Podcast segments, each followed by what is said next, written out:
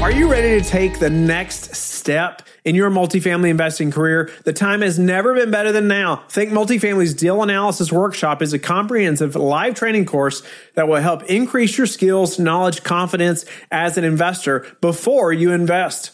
This workshop is a unique experience that provides hands-on instruction and guidance directly from Mark Kenney, who has completed over 100 multifamily syndications valued at over $1 billion.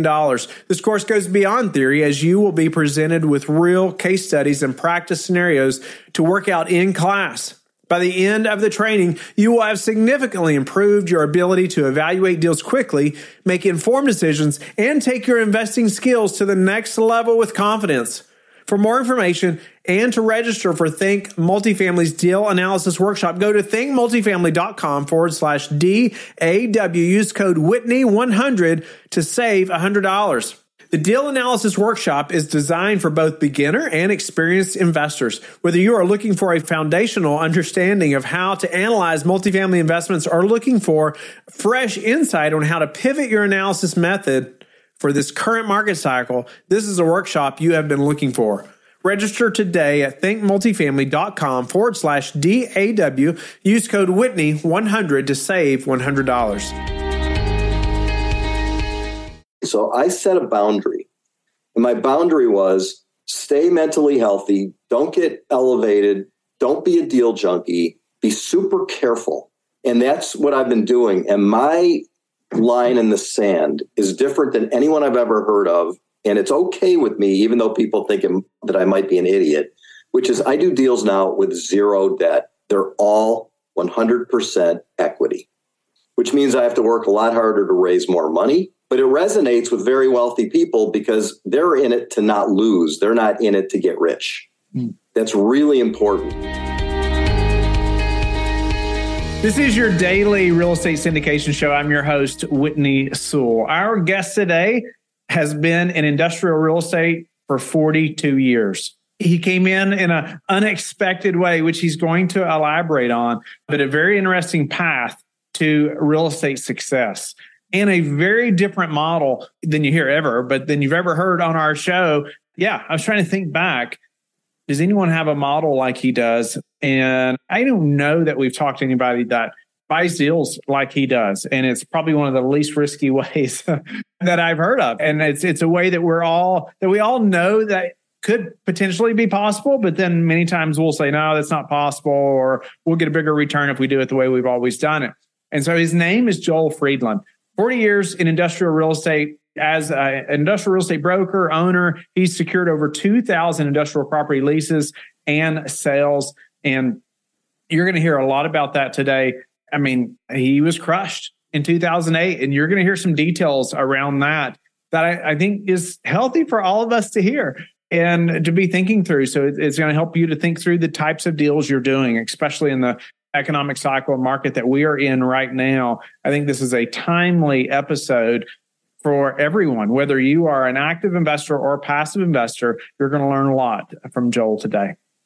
Joel, welcome to the show. Honored to have you. Thanks, Whitney. Great to be with you. You know, Joel is an expert in industrial real estate. He's coaching many people in this asset class and just in real estate. I'm looking forward to diving into some details. I know our investors are going to going to learn a lot today. Uh, Joel, give us a little more about who you are, though, and maybe you know what you're doing exactly in real estate. And let's dive in. Sure. Well, I've been in industrial real estate, which is a very specialized area, for 42 years.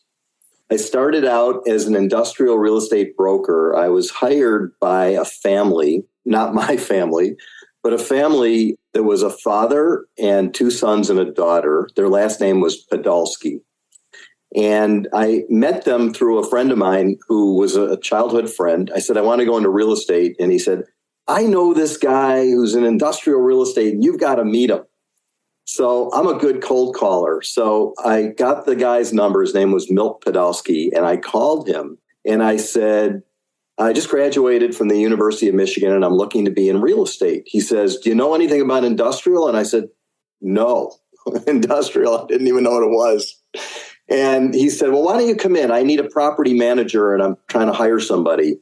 I went in that afternoon I remember sitting with him and his son walked in And his son said, Dad, I need a property manager right away. And his father said, I've been talking to this kid for about 15 minutes and he's going into brokerage. He's not going into management. And the son said, Damn it, Dad, you can't do that. his father said, I'm doing it. This guy belongs in sales. He had a landscaping business and he went door to door and he got 70 people to hire him by cold calling. We uh, this was 1981. We were in a deep deep recession. Interest rates were 17%. And this family owned 84 industrial buildings and 10 of them were vacant and they couldn't fill them because tenants were just I, they just weren't moving. They were afraid. They had this fear that if they moved, they'd go out of business with interest rates like that in a recession. And the father said in front of the son, Watch this, Randy. And he said, So, Joel, how are you going to fill up our empty buildings? And I said, Well, I think I would go door to door in the industrial park and call on companies and ask them if they want to move down the street. And he said, Start today. that was it. so I became a leasing agent for this family, and they gave me 10 vacant buildings to go fill up. And in my first year, I actually, as a broker, made 37 deals. I was a cold calling machine and I loved it. I was on a natural high. I just couldn't, I struggled through school because I didn't really like being in class. I was bored. But this first year, learning the real estate business with these guys as mentors, it was unbelievable. Cold calling machine. It's in, it's interesting how man, just how things work out like that. You know, you you didn't imagine that probably before that meeting, right? Yeah, yeah, exactly. That's so cool. Well, you know, how'd your path move forward then, as far as you know, you going into industrial yourself, and I know you, you know, had a brokerage, and then what were some of the next steps that you took? So I learned a lot about people and making deals. And for 10 years, I worked for the Podolsky family, and mentorship is everything. And these people were brilliant and they were experienced and they had connections, and they introduced me to their people and I introduced them to the people that I met through my cold calling. And I made hundreds and hundreds of leases and sales as a, an industrial real estate broker. There's a group called the Society of Industrial and Office Realtors. It's an international group. I'm a member of that. Industrial is a closed community, pretty much. It's people who get in and get trained by people already in the business, which is what happened with me. And there's a local organization called AIR, A I R E, the Association of Industrial Real Estate Brokers. And so I'm a member of both of those, and I have relationships with brokers. And through all these years of working, I have relationships with investors and tenants. I was not an investor until my 10th year. And I went to Milt Podolsky and I said, I have a feeling that you're as wealthy as you are because you own 84 buildings, not because you're a leasing agent. And he started laughing and he said, I pay no taxes because of the way the tax laws work, but I make millions. And I said, I want to be you. He said, I'll be happy to show you how I do it. So he said, just go find a building to buy and I'll show you how to syndicate. So I went out and I found a piece of property. It was a $550,000 deal. And I brought it to Milt and I said, what do you want to do? He says, Well, I'll put in the first chunk of money and I'll introduce you to my investors. You go cold call them and tell them I sent you, but you have to bring in the majority of the investors yourself through people you know. And I did. And we leased the building and we went and we did another one. This was 1989. And we did another one. And then I realized that the Podolsky family was not going to bring me in as an adopted son at age 30 I said, Milt, and, and to his sons, Steve and Randy. His son, Steve, is this brilliant guy who knows all the details of every lease and all about the market. And Steve, to this day, is a friend of mine and is an investor of mine. But I left the firm to go start my own business. I had three partners. You ever watch the TV show The Wonder Years? yes, that's been a long time. Boy Meets World. Boy Meets World. The Savages my partner was Lou Savage, who was the father of the stars of those shows. He was from Chicago and he was an industrial real estate broker, and he also wanted to get into owning. So he and I and two other guys started a business, friendly terms with my leaving of the Podolskys. And we went out and we started buying buildings and syndicating them. And over a period of about 16 years, we bought 70, 80 properties, and I brought in 300 investors, and I raised hundreds of millions of dollars. And it was all through getting to know people really well. They had to trust me, and they had to trust what I was doing. And I knew the industrial market cold because I had cold called almost every industrial building in Chicago. There's 8,000 buildings. I think I've cold called 7,000 of them. That's awesome. Uh, speak to, and we won't hang out here very long, but I wanted to, you know, since you just mentioned that raising hundreds of millions and, and early in your career like that, and, and these people had to know you, of course, give a couple of tips about how you did that and how you raised that kind of money that fast. It wasn't easy in the beginning because I had no track record. So I had to put together a pro forma and we did an all cash deal. We did no mortgage. So the pro forma was one piece of paper. It was so simple. It was the property's worth 540,000. We want to get a 10% return. That means we need net operating income of 54,000, which means we need to lease it on a net basis. Industrial's all leased on a net basis. We'd have to get in about 65,000 a year in order to get the 10% return. And I went to these people that were family friends or business associates, business friends, and everybody put in $20,000. So I had a whole big group. And I had to put in 20,000 because they said, if you're not putting your money in, we're not putting our money in. And it was successful. But I have to tell you what happened. Things were great. There was very little, we, we had a little recession during the Gulf War in the early 90s. But for the most part, 2001 was tough. So I've been through some cycles, but things were on the sort of the upward trend in industrial for all that time. And in 2008, I got crushed. I got cocky.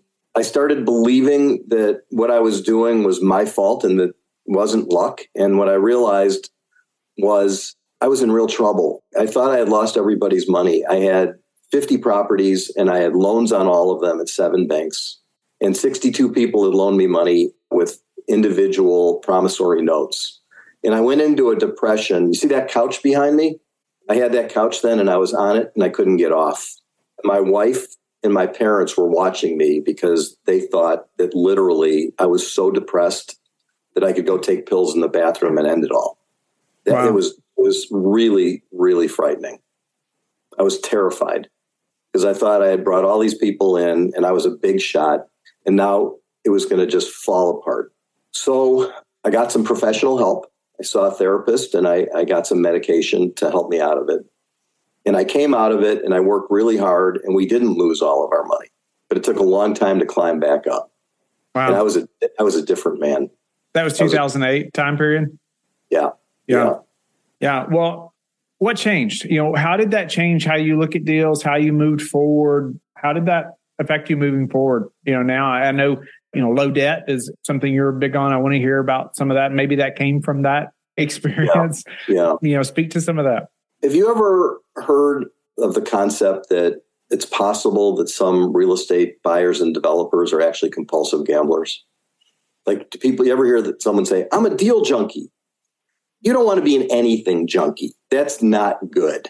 Yeah. So if someone's a deal junkie, what they're saying is that I do deals and I'm not necessarily making good decisions. And I believe that mental health, what I learned from being in that depression, is that mental health really affects how people make decisions. If you're mentally healthy, I think you think through what the consequences are going to be of your decisions.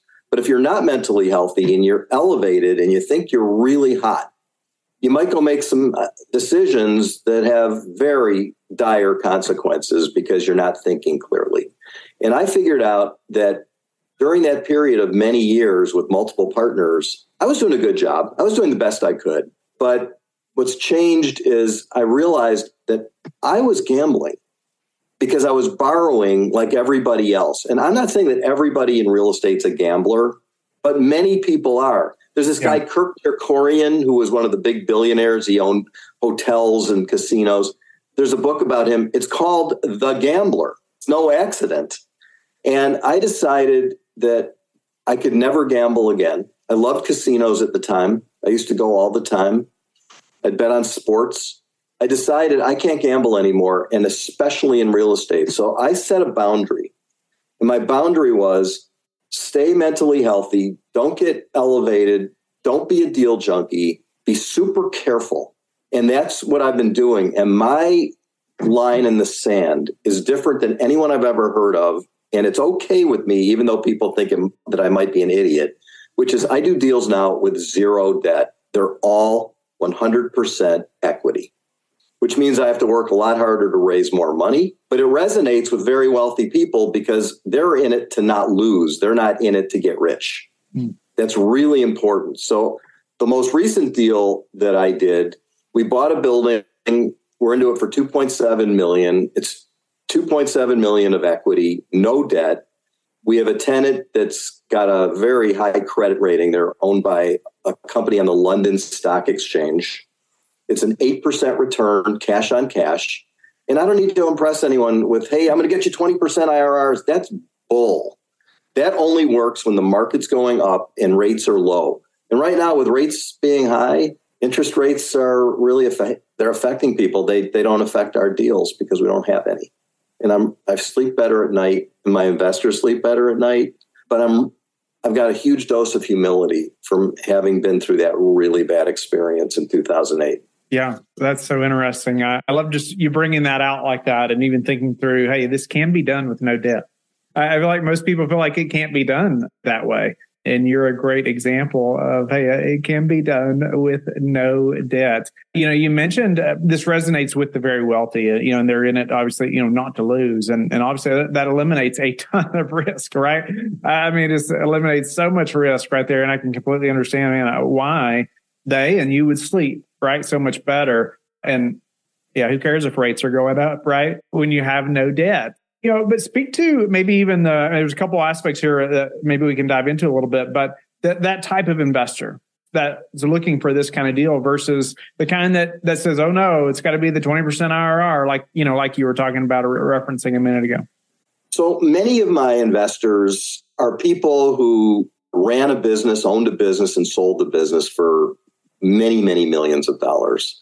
My investors are like a who's who of who's rich. And they are the greatest people. Uh, I get to know my investors personally. I won't let someone in unless I have at least a half hour conversation with them on the phone or meet in person because what matters most to me are the relationships. The money's really important, but I love it when I can pick up the phone and call someone who's got a connection or is in a business and I can help somebody by knowing somebody. So, my group of investors, they're really amazing people. I've got doctors and lawyers and people who run businesses and own businesses and executives at companies. And they are really smart and they ask me really tough questions before they go into a deal. That's very, very critical. Is I say to them, throw me your hardest question. Just try to trip me. And you know what the number one trip is? What's your succession plan? Joel, we heard you, we like you. Okay, you get hit by the Mack truck what happens next? And I actually have a really good answer for that because I have a, a young partner who I trust completely. And I have a wealthy family that's my second biggest investor. And if I get hit by the truck, the young guy, Eric, and the and the Wagner family make the decisions together in place of me. And my family has a seat at the table, but they're not in the decision making capacity. So I really believe that it's about the details. I know the details of my offering books. I could write it instead of the lawyer writing it. And I know the details of the leasing.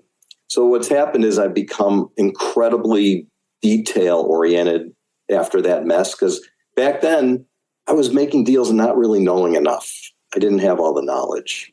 And that's the difference. And so I believe with solid mental health, not being high on life, not making decisions impulsively, I have a thing that I call wait, W A I T.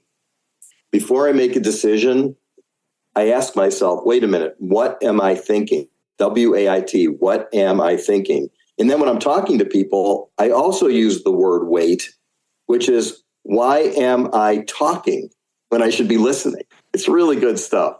I am writing that down. I like that a lot. I like that acronym. because we should be listening more than we're talking, right? That's awesome. I like that. Speak to uh, you know a moment about maybe gauging you know your when you're able to make the best decisions. Uh, yeah, that's something you're passionate about. I'm really passionate about it. My mother's a therapist. My daughter's a therapist. My dad was a psychologist. The family business is keeping people mentally healthy. And I chose real estate, but I'm leaning toward the mental health element of how to make decisions when I'm teaching people the business as a mentor or when I'm talking to my investors. And they share things with me and they ask for my opinion, and I give my opinion. And I'm very much gauging where they are on what I call my mental health scale. I have a mental health scale.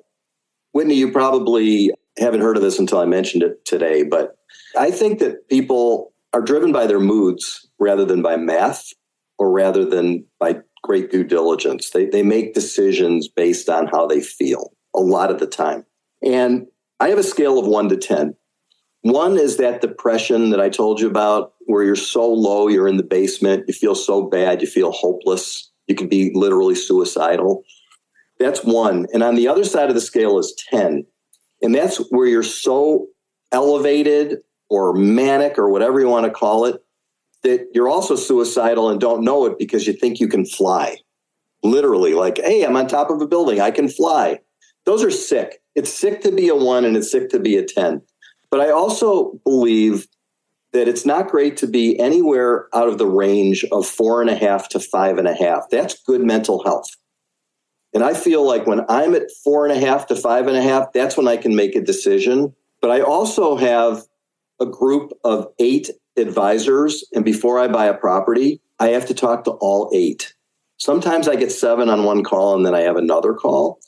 But by doing that over a period of time, I can sort of measure where my mood is and where their moods are. Because one of my investors might say, Hey, I just sold my business for 20 million. Yeah, let's go do a deal. And that person's at an eight. I don't want to listen to their advice. you know, they're not thinking about the consequences. I've got a really great investor, and I was in Florida last month. I was there for a few weeks, and I got together with one of my really wealthy investors, and he's making an investment in some restaurants and a marina in a place in Wisconsin. I love this guy.